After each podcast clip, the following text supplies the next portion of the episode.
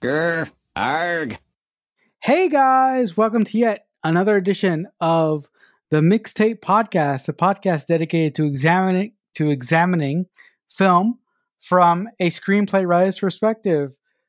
I'm your host for this week. My name is Marcelo Innes Rosa, joined as always by my fellow co-host Dean Stark. And on today's show, we will be talking about the 1983 film Christine, directed by the man, the myth, the legend, John Carpenter. So, as I do every week, I will just kick it over to Dean so we can start talking about this fantastic film. Like Marcelo said, Christine, directed by the amazing John Carpenter, screenplay by Bill Phillips, based on the book Christine by Stephen King. A nerdish boy buys a strange car with an evil mind of its own, and, he's, and his personality begins to alter because of it. So the opening scene, we're in Detroit, 1957. We're in a car manufacturer, and we see along the line there's like all these like I think they're like beige cars, and then there's this one beautiful red um, 58 Plymouth. I think it's a I think it's a 58 Plymouth Fury, and a mechanic goes up to it, beautiful looking car, and opens the hood and he kind of crouches down and he's looking for, he's looking for something like on the ground and he has his hand like in the in the car. And the hood shuts down on its own and kind of squashes his hand and he starts yelling and screaming and we don't know how that happened. And a while later a man now i don't know why this man does this but a, a man smoking a cigar i guess it's 1957 and you could do that at work he gets inside Christine. It's all beautiful and red inside. It's just pristine. And he ashes his cigar onto the seats, which I always thought was strange because if you're a worker, why why would you do that? why, first of all, why are you getting into the car with a cigar and why are you ashing on the seats? And then later on, when the bell goes and everybody goes home, the car radio on Christine starts playing. And one of the workers goes, Okay, what's that? He walks over, opens the passenger side of the door, and the guy that has ashed on the seat falls out of the car dead. We don't know. He, I assume he had a heart attack. I have no idea. But that is the opening scene. And I guess it shows that Christine has a mind of her own. So, what say you? Yeah, I really like this opening scene because, like Dean said, we open up in the car factory and we see these bunch of randos, um, 50-ish cars. But I also really love that the one car that pops is Christine. And um, I kind of like that scene when the line inspector goes to check the undercarriage of the car and his hand uh, the hood of the car closes on his hand i thought that was very very cool the one scene that i'm with you that it didn't make any sense is when that worker went into the car and for some reason, you know, you know, put his ash on the car seat. out when he did that, I was like, dude, you're fucked. You're fucking dead. But you know, but that, but dead. but also, but also, but also, that scene doesn't make any sense because why did the worker do that?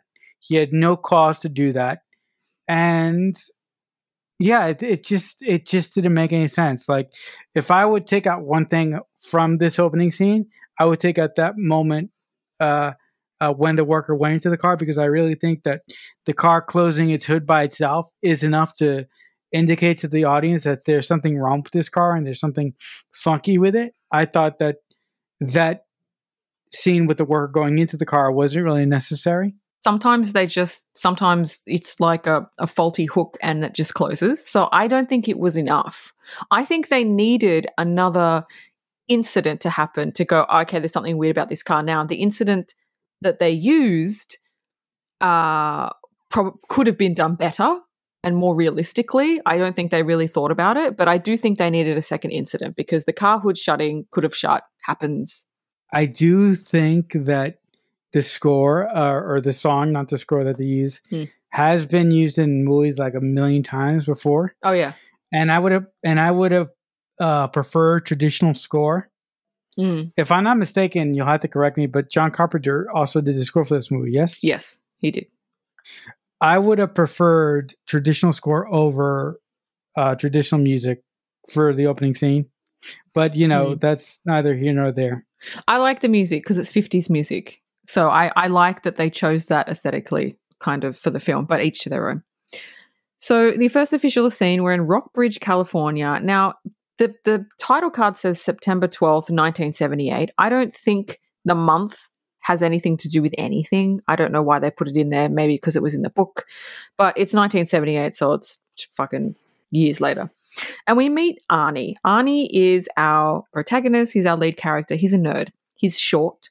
He's skinny. He wears big black rimmed glasses. He wears this like oversized jacket. He has his hair gelled like to kind of one side in the in the stereotypical 80s nerd look.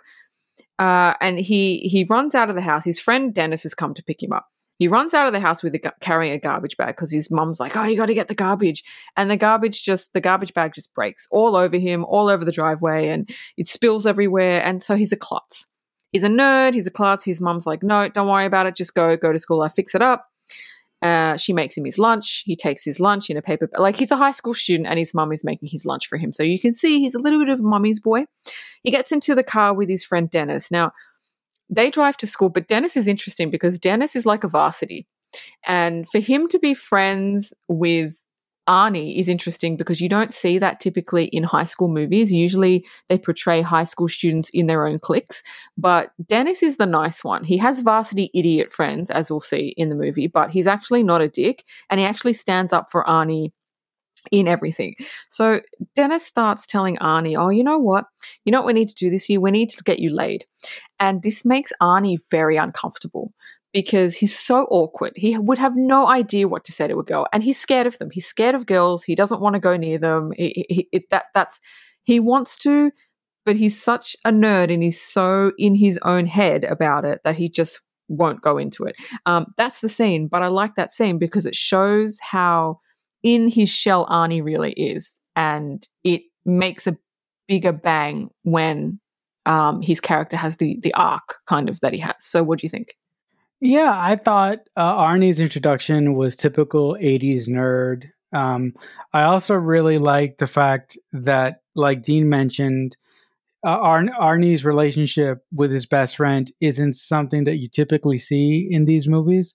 So I really like that um, the screenplay writer hinted at a bigger, more lasting relationship with those two because that's the only way that I could imagine them being friends. The only way that they could be friends, logically to me, is that they grew up together, and yeah, um, and Arnie's friend maintained the jock sort of mystique, but he also maintained his long life relationship with his friend, and that's the way, that's how their friendship works, and I I really really enjoy that. Also, I really like how he is awkward and he is sort of uncomfortable, mm. and he's sort of like the bumbling idiot kind of guy. Yeah. Um. Also, I kind of just really don't like his parents. You're just fucking dicks. Yeah. Um. A lot of people in this movie are just fucking dicks. it's a it's a trend with Stephen King movies that I've seen throughout my life. A lot of Stephen King movies have characters that treat our main characters like such fucking assholes. Because it makes the hero look more like a hero. If everybody around him is a dickhead, it makes them look better. But it's it, it can become irritating because it's like, oh, everybody's an idiot but the hero. Yeah. Um, but ultimately I really think that uh this opening scene really showed us it really set us up for the character journey that Artie was going to go on throughout the course of this film. And if you didn't set him up like this, what happens later wouldn't have worked. Yeah, exactly. So the boys are at school, they're at their lockers, and one of Dennis's varsity jock friends comes up to him. Oh my God, have you seen the new girl? Oh my God, have you seen the new girl? And he starts saying she has the body of a slut, which I found really funny because when the camera pans over, he's like, oh my God, there she is. There she-. She's literally wearing like a baggy jacket, a baggy jumper or a sweater, and like baggy shorts. and I'm like, okay. Um, body of a you can't even see her body under all the baggy shit she's wearing so i thought that was quite funny. But she's wearing what 80s chicks would wear. And she is pretty but she's not i don't know like she's pretty but she wouldn't she wouldn't be a girl that all the boys would flounder themselves over. Do you think? No. No like um, she's good looking but she's not like pamela anderson you know?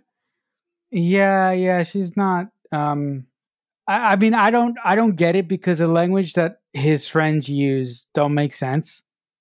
It doesn't make sense when you finally see her because I'm like, that's kind of really tame Yeah, it makes no sense. and just kind of like it makes no sense. So maybe Stephen King's language in the book and what he had her look like in the book matched up in the book, but in the movie, if if if the writer did a straight adaptation in that moment, that didn't work.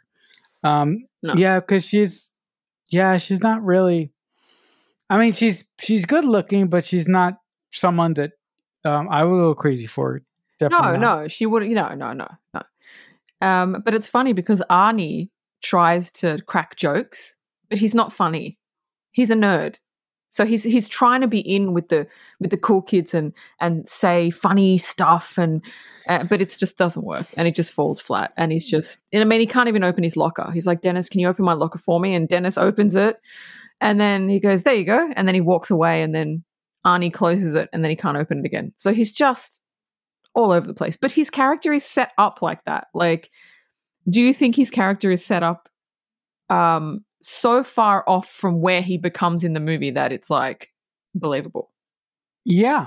Yeah, it, it it just works and the reason why it works is because he is so inept Mm. and he is so he he cannot get out of his own way Yeah, that's it. and he cannot talk to a girl to save his life. Yeah. So when the transformation happens, you buy it because you understand that the reason why Arnie is the way he is when he makes that turn is because of the car yeah, and because of Christine. Exactly. So the next scene, uh, we're with Dennis, and he's waiting for Arnie at lunch when he when someone comes up to him and says Arnie is being cornered by bullies in the shop room, and Dennis is like, "Oh fuck!" So he goes down there, and I I always every time I've I've seen this movie so many times. Every time I see this movie, I always laugh at the bullies. Like the bullies look 30 years old. they do not look, especially the head bully. He's got these massive sideburns and he's like jacked. He looks 30. Yes? No. When I was watching the scene, I thought the scene I was like, these motherfucking kids look so old. I know. Compared like, to Arnie and fuck? Dennis, yeah, they look fucking old as. Yeah, I'm like, what the fuck is this? I But know. um, I'll, I'll li- listen. Ultimately, I thought this was another typical Stephen King kind of Mhm. thing. Hmm. Mean ass teenagers, foul language, and all this bullshit. I loved it. This is a typical Stephen King moment here. Yeah. Dennis goes down. He sees there's three bullies cornering Arnie. They take his lunch. The lead bully has a knife. He punctures his lunch. His yogurt goes everywhere. His fucking apple, his sandwich falls on the ground. And and Arnie is just so scared. Like he's just he looks like five feet tall against all these bullies. And Dennis tries to help, but he's pushed down by one of the other bullies. The teacher comes in, breaks it up. And even the bully is just like, fuck you, teacher. Like he's just no respect at all. And um, Dennis and Arnie basically say that he's got a knife. The teacher finds it and sends them sends the bullies to the principal office. But the bully, the lead bully with the big hair, he looks at Arnie and is like, "This isn't over. I'm going to get you." This is like right in front of the teacher. You've just threatened someone in front of the teacher. But like you said, it's in true Stephen King fashion. Dennis and Arnie are driving home from school. Arnie tells Dennis to stop the car. He stops the car. He spots an old, worn down, trashed 1958 Plymouth Fury. I wonder where we've seen that. Uh, parked in someone's driveway. And when I say trashed, it's literally like fucking trashed. And he approaches the car and is just in love. The owner says that she runs and her name is Christine. Dennis tries. Arnie wants to buy it. He's like, "How much? How much is it? I'll, I'll buy anything. I'll, I'll, I'll pay anything." And Dennis tries to talk Arnie out of it, but Arnie says, "I don't care what you say. I've been working all summer. I'm going to give this guy whatever he wants." And um, I think the guy charges him like two hundred and fifty dollars for the car, and he writes him a check. And Dennis know he just Dennis just knows that it's a bad idea. But he buys the car. And this is only like I think 10 minutes into the movie. So 10 minutes into the movie, it starts, which I think is good. Yeah, no, this scene, you know, you know, this scene was great because it really plays on Arnie wanting to get his freedom and Arnie wanting to buy a car and buy something of his own. But um, but I really like the performance of like the the, the guy in the scrapyard because he's like really, really he's like one of those typical guys in scrapyards, like like old musty kind of like I don't give a fuck. Yeah, yeah, yeah. and and I really liked his performance. But also, I kept thinking when Arnie was like, uh, I kept thinking, how the fuck are you going to pay for this car? Mm. I kept, I kept thinking about how the fuck are you going to pay for this car? And then he, and, and then he comes up with the, oh, I got money saved away, and I'm like, uh, your parents are your parents are not going to let you keep the car. Yeah. But, you know, but you know, I, I, I again, I thought it was a good scene, and and it it also shows you what kind of effect this car has on individuals Mm. that need the car for some particular reason. Yeah. And um, this movie, unlike some movies that we've talked about in the past, is very economical. I think that so far it hasn't wasted a page. It's everything that's been in here has has been for something, and everything that has everything that has shown up is going to come back to us. Yeah. In in in um in some uh, shape or fashion Hmm. in uh, the second half of the film. Yeah. Um, so now we get to the fun bit, which is Arnie telling his parents he bought a car. his uh, his mum is so fucking unreasonable. Like he should have asked them first, and he's like, "Yeah, but it's my money. Like I worked for it. It's it's my money. Why can't I do what I want?" And and you know, Arnie says, "Look, I've done everything that you've asked me to do. Everything that you've ever wanted me to do, I've done." And this is the one thing that he wants for him. Just give me this, and they don't care. They're like, "No, you, I would no." They're, they're just his his his dad's quiet, but his mum is just like, "You're not doing this," blah blah blah, and he's just pissed. And they're like, "You're, you're not parking this car here. We're not going to have it here." Like it, it's, and it's funny because I was thinking about it when I was watching this scene, and this is the this is the issue when a child or a teenager, like a child, when a when a when a child does everything a parent wants, it's it's kind of um it, it's a shock to the parents when they act out on their own and make their own decisions because every single decision in Arnie Arnie's life has been dictated by his parents. So when he actually steps out and does something, now he hasn't done anything wrong. He hasn't broken the law. He hasn't done anything wrong.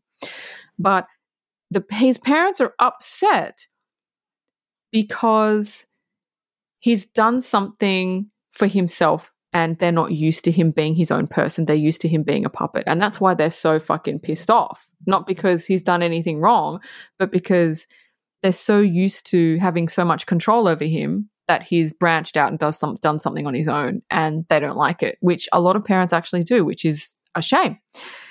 But, you know, if you're a child that does that and your parents kind of speak to you that way, that's why. They don't like the fact that you they don't have complete control over you. So anyway, like I said, his mum tells him you can't keep the car here.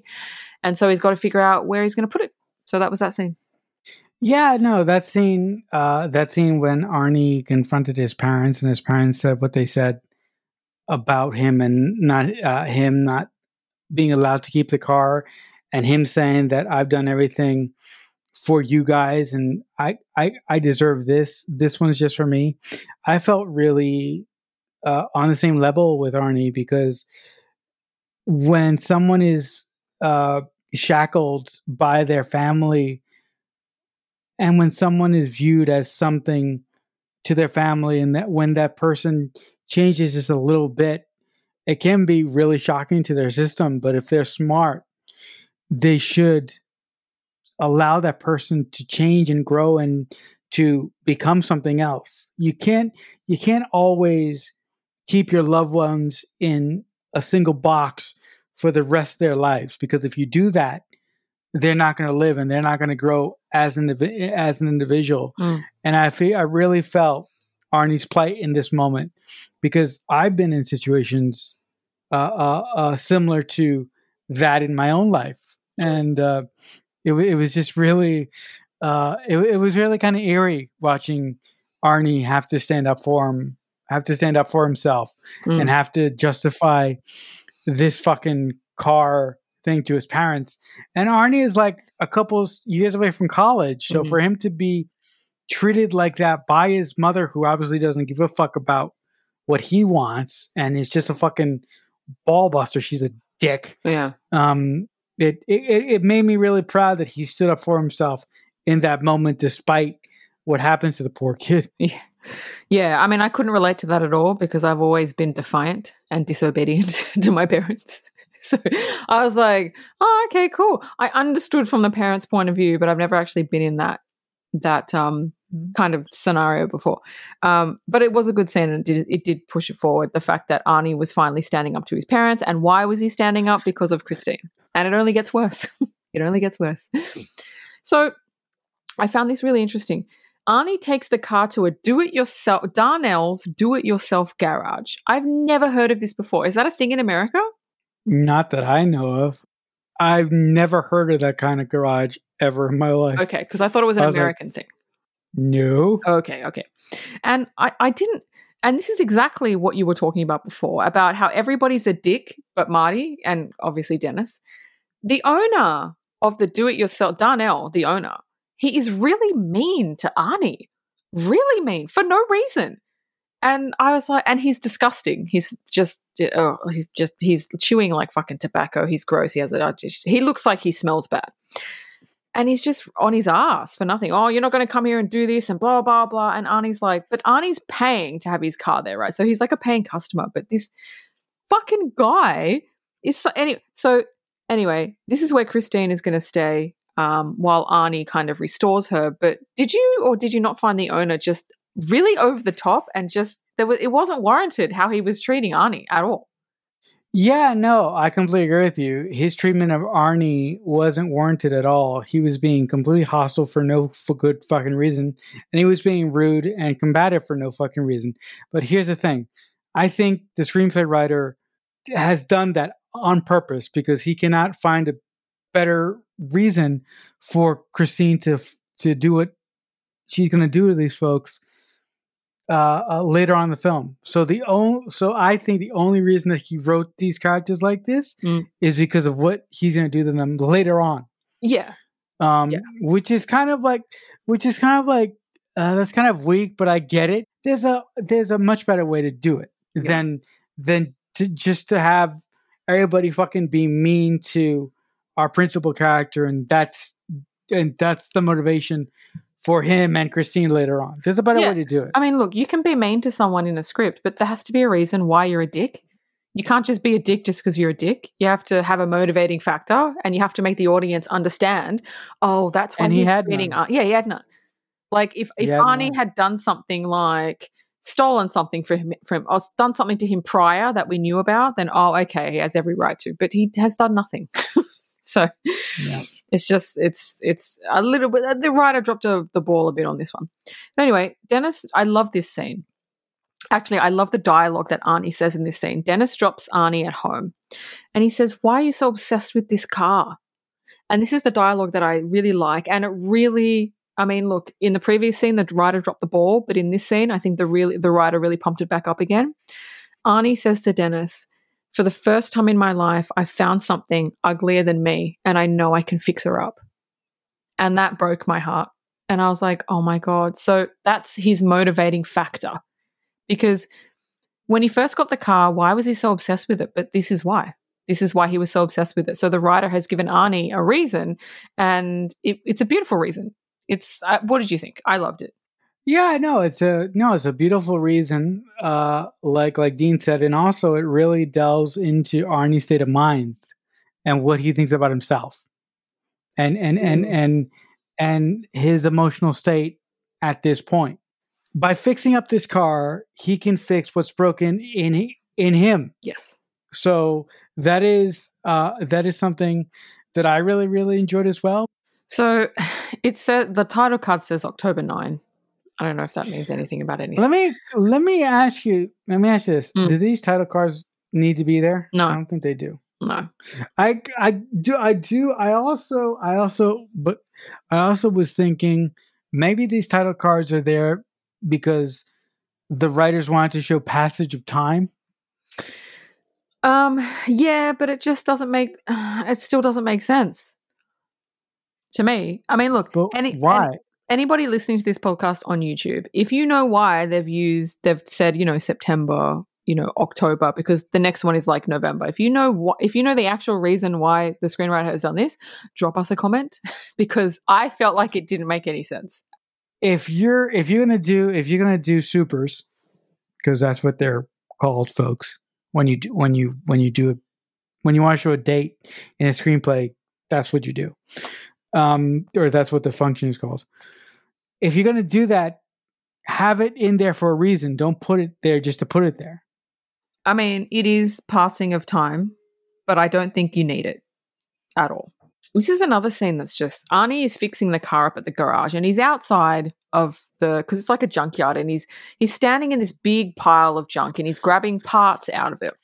He goes inside, he goes inside back to Christine and the owner again gets up his fucking ass. And he's like, You can't take items from the junk pile for free.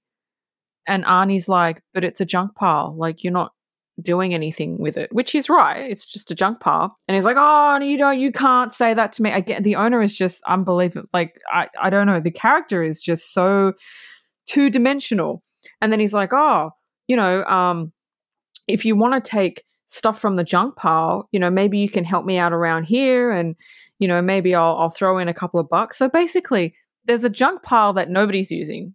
Arnie's taking parts. It's rubbish, basically. Nobody's using. Arnie's taking parts. The owner says you can't take parts, um, even though it's junk anyway. And then the owner proceeds to start to use Arnie, saying, "Well, if you work, if you work around here, if you help me out, you can take stuff from the junk pile. But the junk pile is junk. So he's basically getting Arnie to work for something that he doesn't need to work for, which I found fucking. Again, he's being a dick for no reason. Yeah, no, this this owner of the junkyard was the most underwritten character of the whole movie. And he was just like a dick. A lot of these characters are written very, very thin. The only character that gets a lot and needs to have a lot is Arnie. Everybody else Yeah. is written very, very thin. Every very, very, very thin. Yeah. And they all they all revolve around Arnie's orbit. Yeah. And I'm like, yeah, um, okay, but Mm. I, I, I, I wish that a little. Uh, I wish that um, Arnie's best friend and uh, uh, the the girl, the girl that's in the picture, would have gotten a little bit more meat to the characters, but Mm. uh, but but I guess you can't have everything you want Yeah. in uh in in every in in every movie ever. Okay. But you're right. the The treatment of this uh this junkyard owner towards Arnie is just it's rubbish. It just doesn't work. Yeah. So we're with Dennis, and he is in the library and he's sitting with his jock friends, and his friends are like, "Oh, go and ask new girl out." He's like, "No, no, no, I'm not to do." it." He's like, "Yeah, yeah, you know, I bet you can't get a number, you know, all that fucking jock shit." And so he goes up to the girl Leigh, uh, who's fucking doing some schoolwork, and he asks her out, and she shoots him down. She goes, "Oh, you know, I can't go out with you this weekend or this Friday night." And he says, "Can I ask why?" And she says, "Oh, I've already got a date." And he's like, uh, okay. And then he goes back to his friends. That's that scene. I mean, it, it seems like a nothing scene, but it does kind of come back later, I guess. Probably probably John Carpenter and the writer are are are you know hinting towards Arnie, but the thing is like wh- from where and why? It's like uh, well whatever.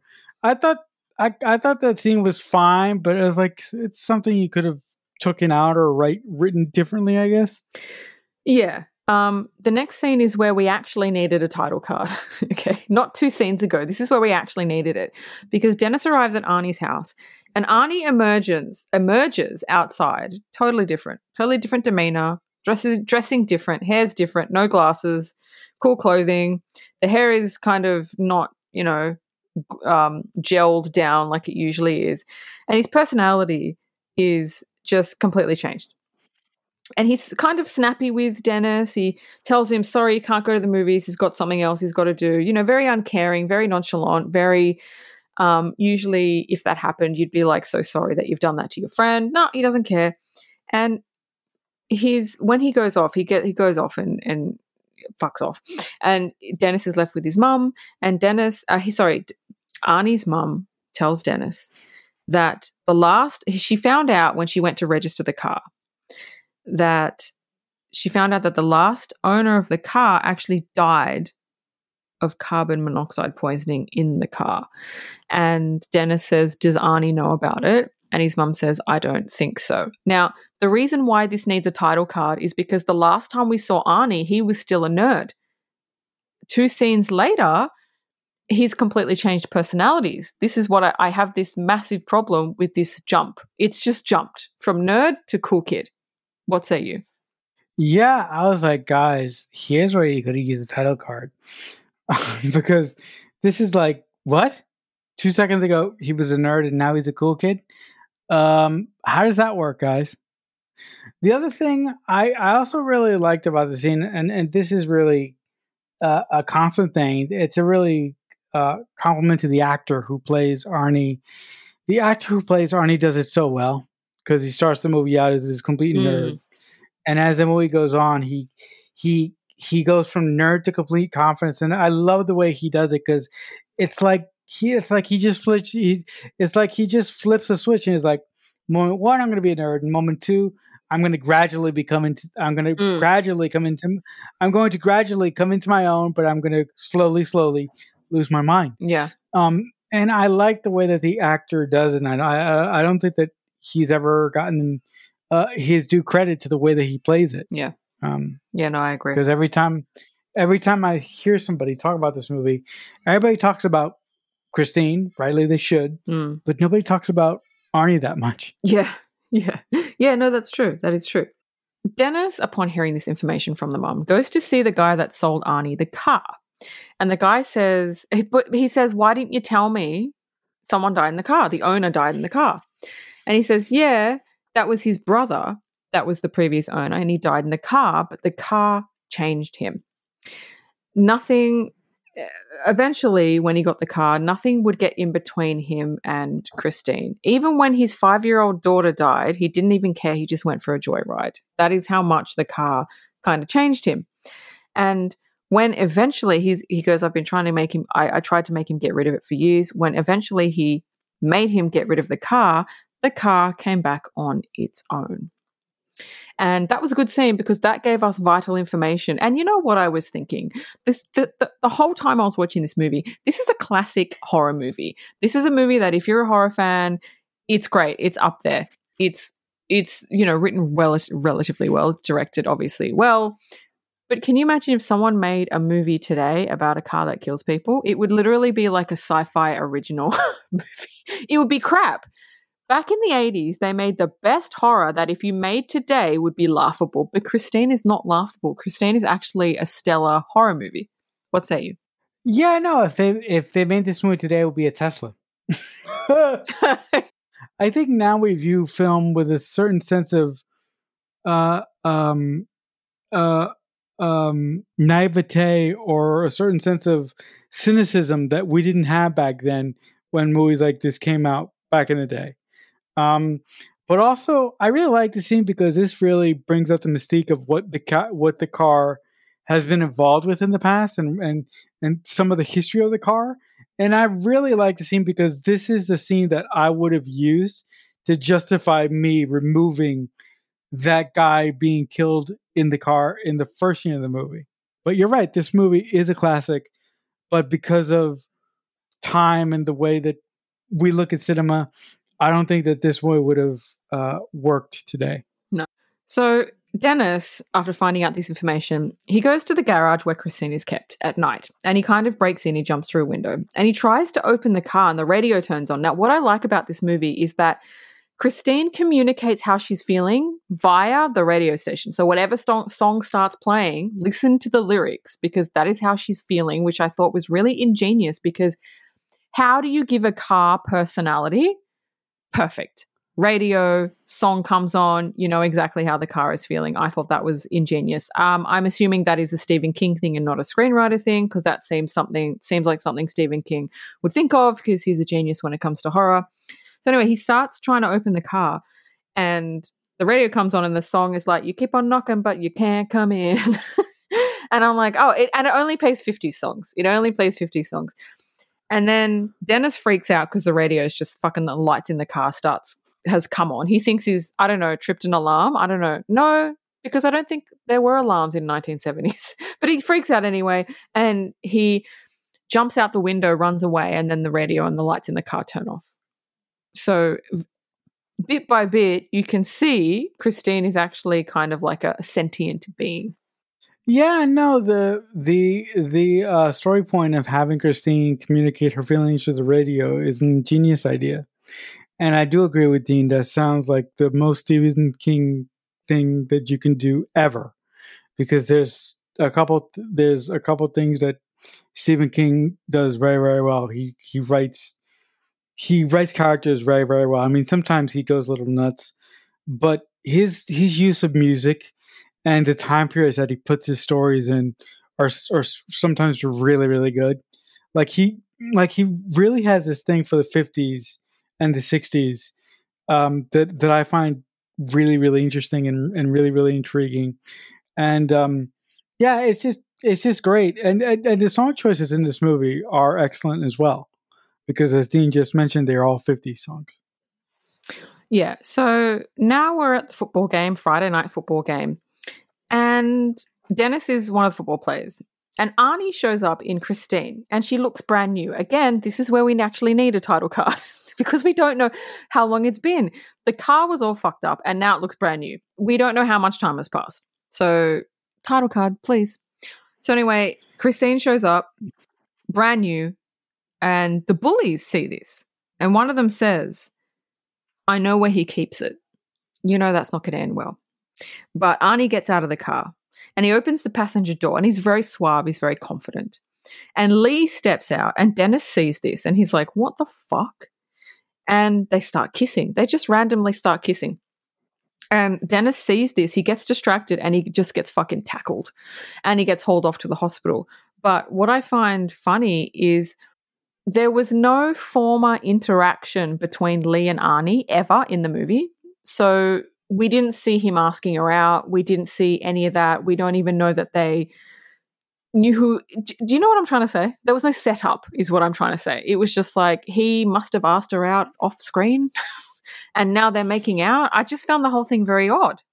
Yeah, it doesn't. It it it doesn't track for me. Also, I don't like the way the scene is shot with with uh, with um with with Arnie's best friend running on the sideline and him being focused on uh, Arnie and the, and the girl Leigh. Because I'm like, okay, he asked her out one time, but how can he be so? I mean, I understand that he's shocked beyond his wits because first he sees the car, and then he sees Arnie in the way that he was in, in a way that he's never seen him before. But yeah, so many things about the scene didn't work for me. Um, and a large part yeah. of that was the fact that there was no interaction between Arnie and Leigh prior uh, until this moment in the movie. Prior, it's like, yeah, where did this come from? I guess nowhere, nowhere. Yeah. Um, and now we have another title card. now we have a title card. I don't care about the title cards anymore. So it says November fifth. I the title cards, honestly. So Arnie, no, I mean, I mean, I mean, the title cards would have worked, but they just put him in the wrong place. Absolutely agree. So Arnie visits Dennis in the hospital. And he's he's totally changed. I mean, there were bibs and bobs of him changing, but he's totally changed now. He's confident, he's cocky, and he kind of just doesn't care. He's like, Yeah, I'm not going to spend all day in the hospital. See ya. And it's just like, he would never do that before. Like, it's just, he's uncaring. He doesn't give a shit. His friend's in the hospital. You can see he doesn't give a shit. You can see he's distracted. You can see he would rather be anywhere else but there and you know the full influence of kind of Christine has taken effect. So that was short. That was a short scene. So what do you think?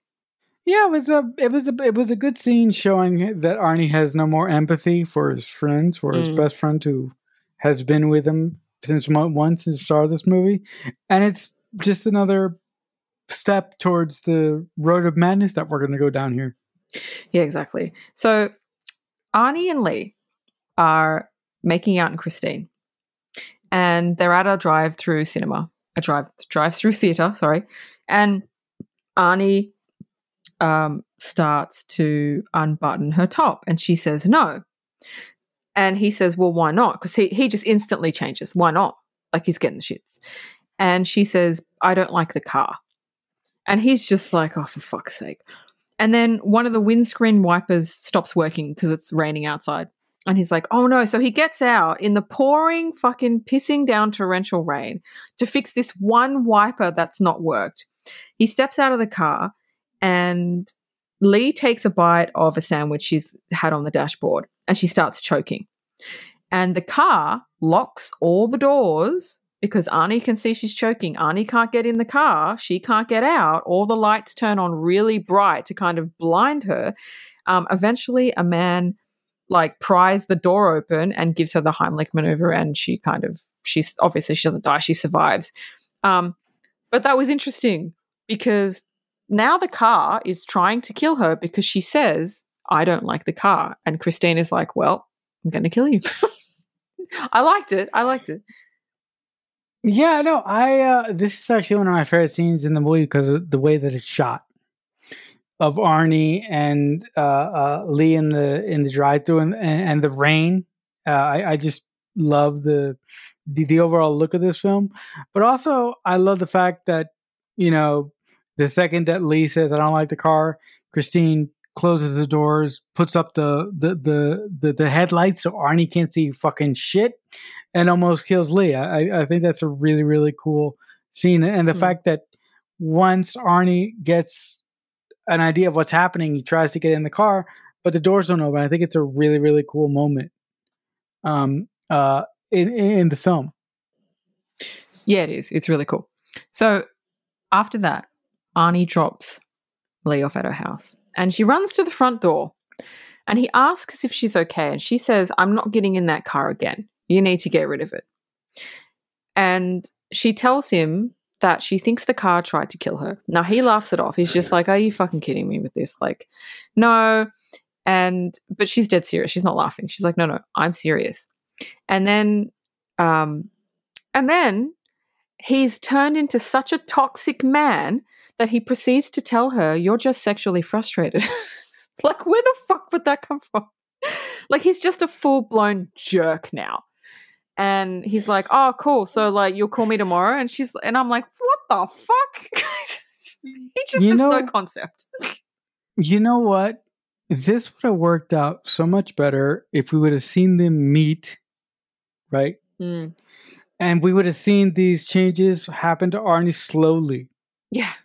Yeah, it's too quick. instead of them coming out of fucking nowhere. Because all this behavior is coming from out of nowhere. nowhere. It's coming from nowhere.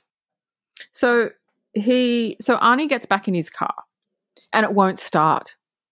And he says he says he says, Come on, baby, it's okay. Everything's the same, nothing's changed. And then he turns the key and it starts. So it's like, ah like I like it because he's treating her, he's treating the car like a person. Yeah, but see, that would have worked out so much better if we would have seen him go mad earlier. Yeah, I know. I know. Yeah, but also, yeah, yeah, yeah, yeah, but also it is cool because he's treating he's treating the car like Mhm. his girlfriend. Yeah, So it's cool. It's cool. Exactly. So the next scene, Arnie returns the car to the garage where he's keeping it and and leaves. But as he leaves, the bullies sneak in and smash the shit out of Christine. That's that scene. Thoughts? The only thing I have to say about that scene is you guys are dead. Yeah, you did. So the next day, Arnie and Leigh, who's pff, apparently forgiven him because they're hand in hand, I wouldn't forgive, but they go to the garage and Arnie's like, Look, I just need to pick up my wallet and then we can go. So they go in. Arnie sees Christine smashed to bits. He go- and he goes off at Leigh. He's he's pushing her and just and it's just like complete like fucking bipolar and he tells her get away from christine get away from get away from her like he's just fucking lost it uh that's that scene so he's slowly descending into madness Not slowly. I wouldn't say slowly. I would say out of quickly fucking no. quickly yes out of he's Quick- out of quick- nowhere descending into madness yes Yeah, yeah, yeah, yeah, yeah. Out of nowhere. But you know, it's a it's a really cool scene to really show the attachment that uh, Artie has got has gotten to Christine and Yeah. the way that this car has affected him. Yeah. So arnie's at home and this is a really like psychopathic scene from arnie. Arnie's at home with his parents and he's he's having dinner with them and they feel bad for him. And they said look we'll buy you a new car. After they reprimanded him for but this is what i was saying. They reprimanded him for making a choice for himself but they're okay when they're in control. So they're like we'll buy you a car but you can't buy a car for yourself. This is what I mean by when you step out of line with your parents, they don't have control. This is their way of having control again. He gets pissed off. He he he tells them to fuck off. He's like fuck off. And he leaves the table. Now, this is something Arnie would never say to his parents. He's, he was very respectful before. His dad races after him and he says, Go and apologize to your mum right now. He grabs Arnie. Arnie pushes back. Arnie grabs him by the throat and says, "Let go." What grabs him by the throat and tells him, um, "Let go of me, motherfucker." And it's like, that is not something that is. And he smiles. He's smiling at it too, and he says, "All right." And he pushes his dad. He goes, "I'm going to bed now." Like whoever Arnie was before is completely gone. He would have never done that. But I like that scene because it showed how far he's willing to go for Christine, to the fact that he held his father by the throat and called him a motherfucker. Like that's that's like not something and that's why the setup of Arnie was so good because that's never something that he would do ever. And the fact that he's doing that is like okay, there's no more Arnie left. This is someone completely completely new. Yeah, if look, if one thing works about this movie like clockwork is the setup of Arnie, and Dean is completely right. If we didn't have that setup with Arnie in the first half of the film, none of the crazy madness that he's going through now works. I particularly like that moment when he does it to his father because I don't like his parents at all. So I'm like, the more you make them suffer, the happier I am. Um, yes. But but Dean is right. It just shows you how far Arnie is willing to go for this for this thing that's just a car, but Yeah. not a car. Yeah. Yeah. Uh, and it, you know, you know, and it, it's it, it's just really great seeing this actor go from zero to fucking sixty Yeah. with with no stops in between. yeah. Although I would have clearly written this movie a differently different Yeah. way Yeah. but still but still but still it's a it, it it it's a great moment to see how madcap arnie has become Yeah, exactly. So Arnie goes to the garage and he stands in front of a busted up Christine. And he stands back and he says, because he knows there's something up with the car, he says, Show me. And Christine basically starts putting herself back together. I don't know any other way to put that. but she starts reconstructing herself to basically brand new. And it's a really, really cool scene to watch. And it's really, really cool um, how they did it. And it's not CGI because they didn't fucking have CGI back then. It's all um, practical effects. So, uh, yeah, I thought that that was a really cool scene. yeah no it was it, uh, visually it was a cool scene too because uh, uh, the actor who plays arnie stands in front of the car Hmm. and christine's lights go on and, and and then the practical effect come in and the car slowly puts itself puts itself back together i'm guessing it has to be like stop motion No, it's not. Let me let me see if I I didn't write it down because it was like too much for my brain to handle. They had these contraptions. They had these like um, suction pods on the inside of the car, so they would they would um, suck the the um what is it called like the see this is I having trouble- no like the door of the car. They would have some Oh. suction pods, so it would look like it was banged up, right? So what they did Oh. is they just they filmed it, but then they just played it in reverse. So it looked like the car was actually restoring itself. Yeah, I mean, kudos to um, kudos to John Carpenter and his crew and his editor for for thinking about that. That's so cool. So the next scene is quite quick. Christine hunts down and kills one of the bullies. That's it.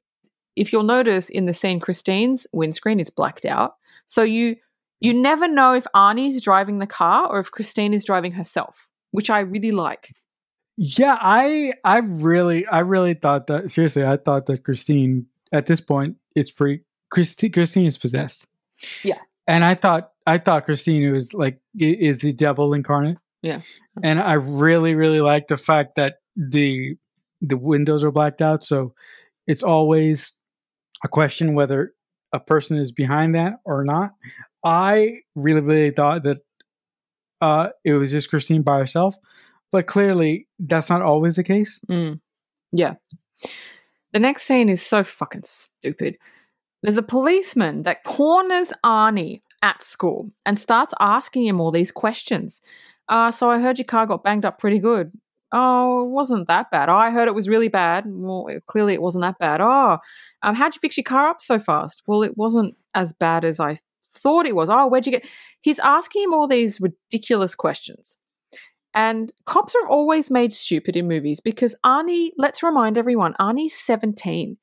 Legally, the policeman cannot say anything to him without a parent present. so, so he's he's breaking the law and he's asking stupid, oh, how'd you fix your car up so quick? I'm sorry, are you a mechanic? Do you know how long it takes to fix a car up? Like, what the, what are you, what's happening here? he's just, the cop is dumb. And I hate this scene because the cop is dumb. He's reaching for straws, Yes. and this cop is stupid, and this thing was a waste of time. Next, Next. Cool. Let's move on. So Arnie, the, I actually giggled at this scene. Uh, I shouldn't have. Arnie calls Leigh from the garage, and he says, "Look, I'm really sorry. I love you. Um, please come back." And Leigh kind of doesn't want to because she's afraid of the car. She can see what it's doing to Arnie. And he, she goes, "Look, I'm just not ready. I just, you know, I can't do it." And then he fucking like fucking bipolar. He changed. He starts cussing her out. Fuck you, bitch. Because nothing says I love you like fuck you, bitch. and, then, and then he fucking and then he and then he goes away and he comes back. He goes, "Look, I'm sorry. I'm really sorry. Like, oh, you know, you know." And I'm like, "What the fuck? This guy is fucking Why am I head." laughing? That's what I mean. Like I giggled because I'm like, because they do that in so many movies. A guy or a girl, this is not just the guy thing, will say, I love you. The other person will say, I don't feel the same way. And then that person will say, Well, fuck you then. Oh, cool. Like, No, but uh, that, I- what the fuck? That is not love. Sorry, folks. It's not love. No, but listen, I I mean, I I I don't like like like in in movies when people go crazy. I really don't like when people go from 0 to 60. I prefer slow I prefer actors to have a sense of unease about them and not go crazy.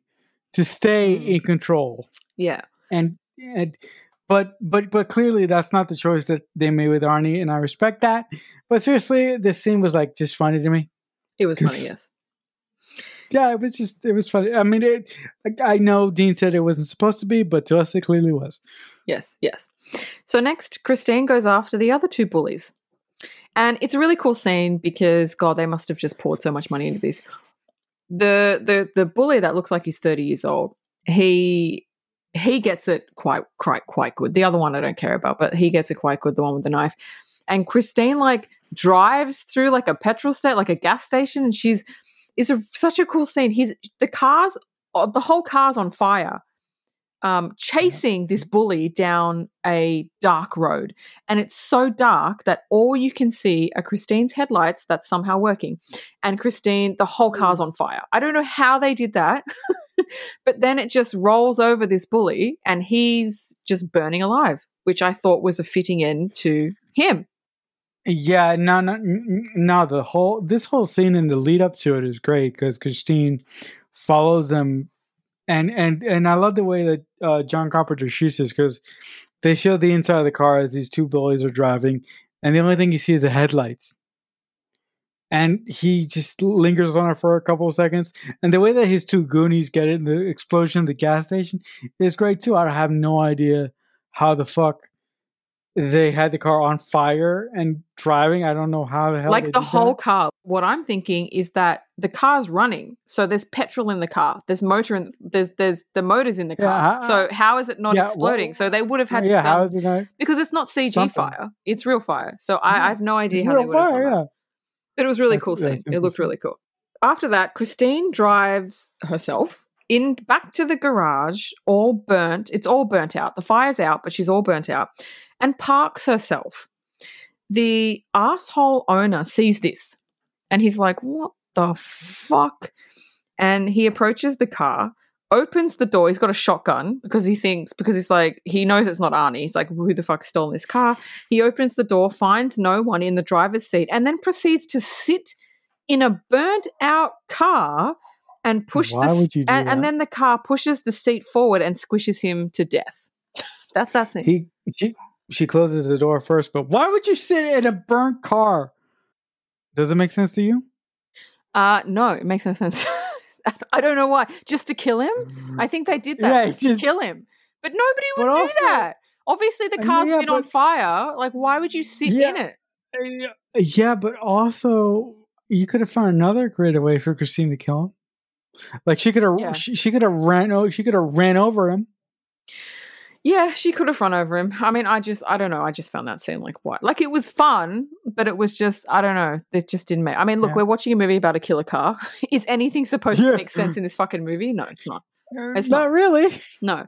So the next day, Arnie comes into the garage, uh, the garage, and there's policemen everywhere, and they tell him that his boss was found dead in his car with a shotgun beside him, and Arnie sees the car, and it looks brand new. It's not burnt out anymore. It's literally like back to red, back to back to brand new.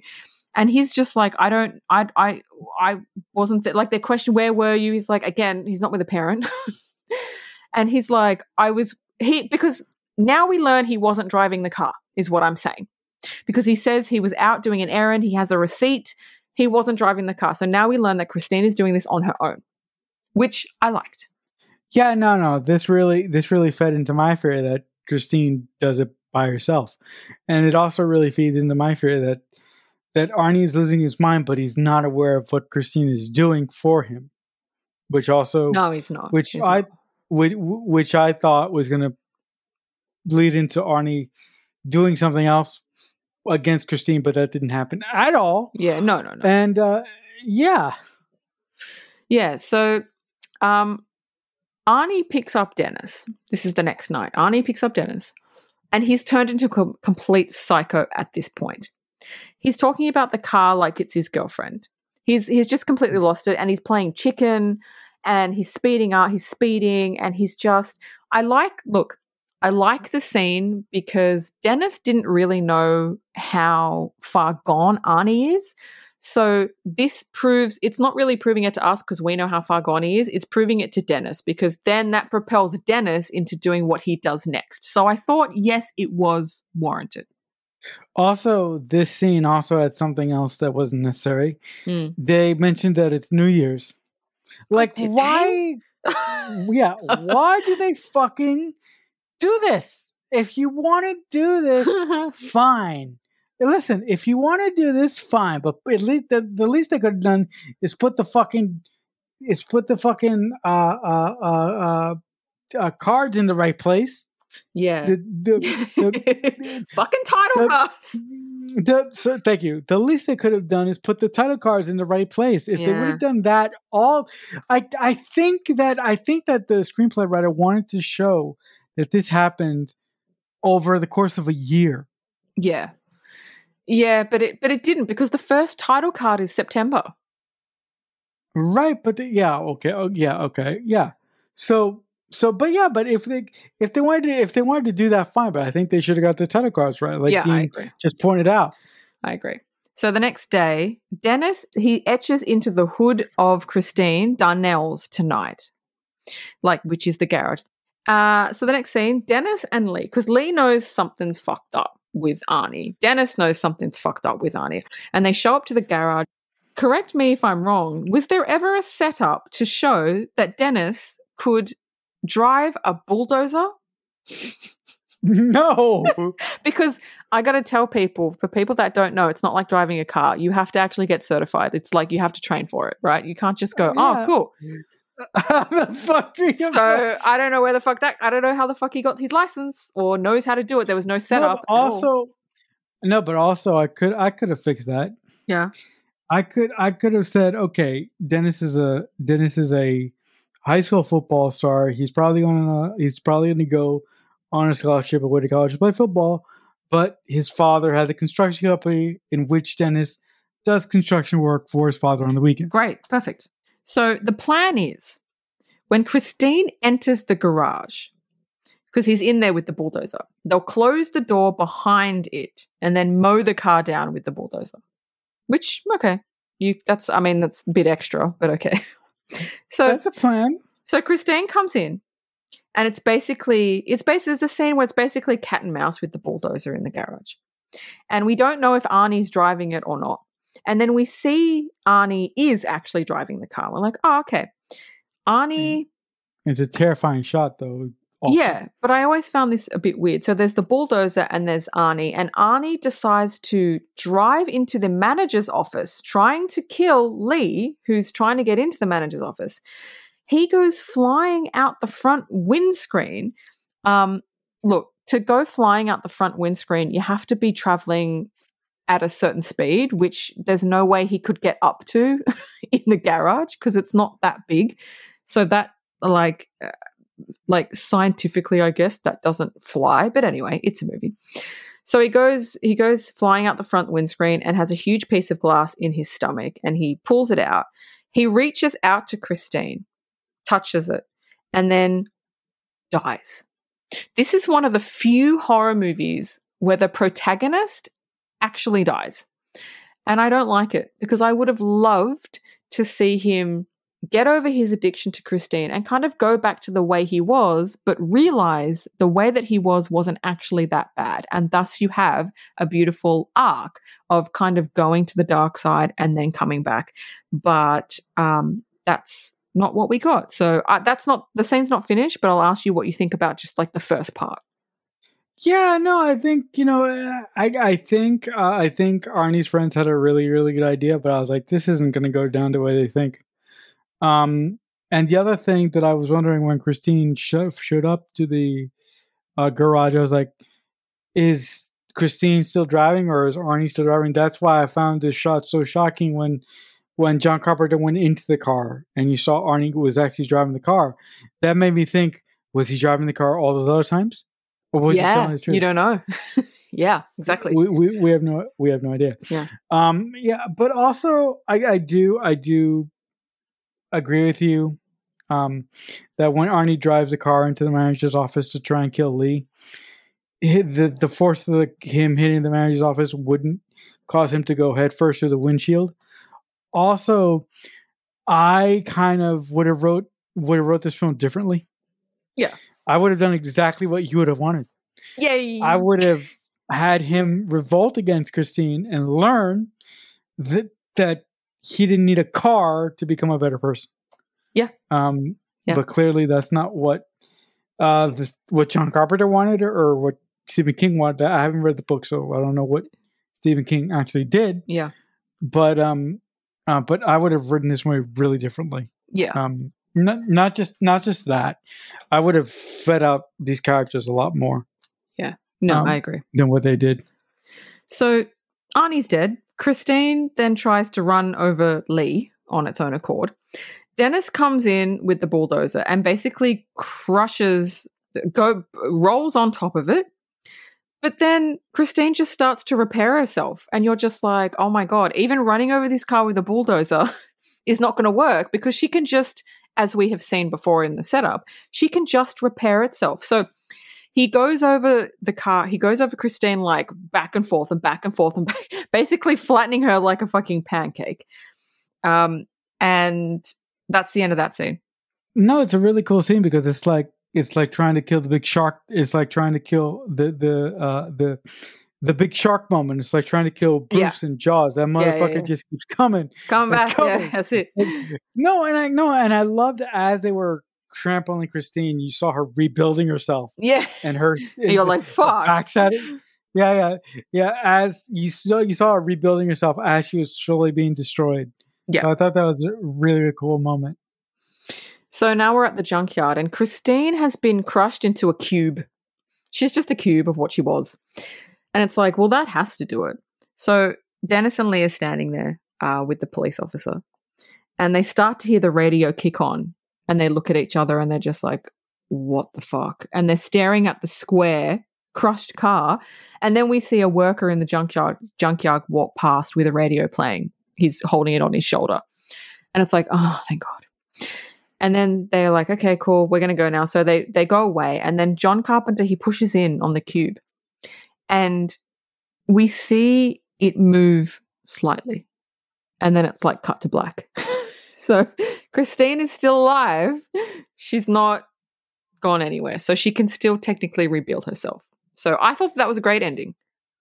Yeah, yeah, it was a it was a great ending because also it really gave you that like oh fuck moment she's gonna come back. Mm, But also there's just things in this movie that really fucking pissed me off mm. that Oh, I yeah. would have done differently Yeah. as a as a writer. Yeah. And I think I think giving Artie a more cathartic ending Mm, would have been fun. Yeah. But uh yeah. For listen, for the most part, listen, I'm not a horror guy. That's clearly been established on this podcast, but I have a affinity for Stephen King and Stephen King stories. And I watch Christine every couple of years. mm. And uh, this year was my annual watch of Christine. So I watched it for this very conversation. But uh, off you go to your trivia. Okay, so 15% of the budget of Christine was just on the cars. So by the end of it, all but two were destroyed. And the other two are now in a private collector's um, uh, possession. Cool. Good on them. Um, Kevin Good Bacon on was offered the role, but um, had to decline because he had to do Footloose instead. Oh well, well, I'm not too sorry. I'm not too mad about because Footloose is one of my favorite movies of all time. Uh, really? yeah. Oh, wow. uh, yeah, I love Footloose. I love Footloose. Footloose is a good movie. Okay, Mhm. so do you remember at the beginning when I said Arnie paid $250 for, for Christine? So in today's money, that would come to $979, which I still think is pretty good um, if you can fix up a car from 1958. I still think it's not that bad. But anyway, No, it's not. No, it's not that bad. so in the book, uh, it was actually the. You remember how the owner of the car died? So in the book, Stephen wrote that it was the dead owner's spirit that was possessing Arnie and causing Christine to kill people. But the screenwriter decided to take that subplot out of the movie. I like that. That he took Why it out, it out? or No, I like what what Stephen came up with. I like that. Yeah, I thought that I thought that was quite. It would make a completely different kind of movie. My last piece of trivia is the name Christine is named after George Romero's wife Christine, as he as Stephen was actually working with them on Creepshow at the time he got the idea for the story of Christine, and he just named it after George Romero's wife, That's so cool. which I thought was really cool. And that's the end of my trivia. That- yeah, that is that, that, that's pretty cool. I think I, I think that's I think that's the best uh, trivia out of the bunch. Yeah, me too. Um, That's just that is just so cool. But um, as we wrap up here, guys, if you uh, like like our show and want to send us questions, comments, whatever, you can email us at uh, the mixtape pod at AOL.com. Uh, if we get anything, uh, we will give you a shout out on the show. And uh, yeah, but um, if uh, if you like us, please subscribe to our YouTube channel. Uh, you can also catch up on our back episodes there, comment, rate, subscribe, do all that wonderful stuff. But uh, if you're going to come back next week, uh, next week's film will be The Haunted Mansion. Um, but as I say often, if someone is ever kind enough to make you a mixtape, that must truly mean that they love you. The Mixtape Podcast is a Balloonhead Productions presentation.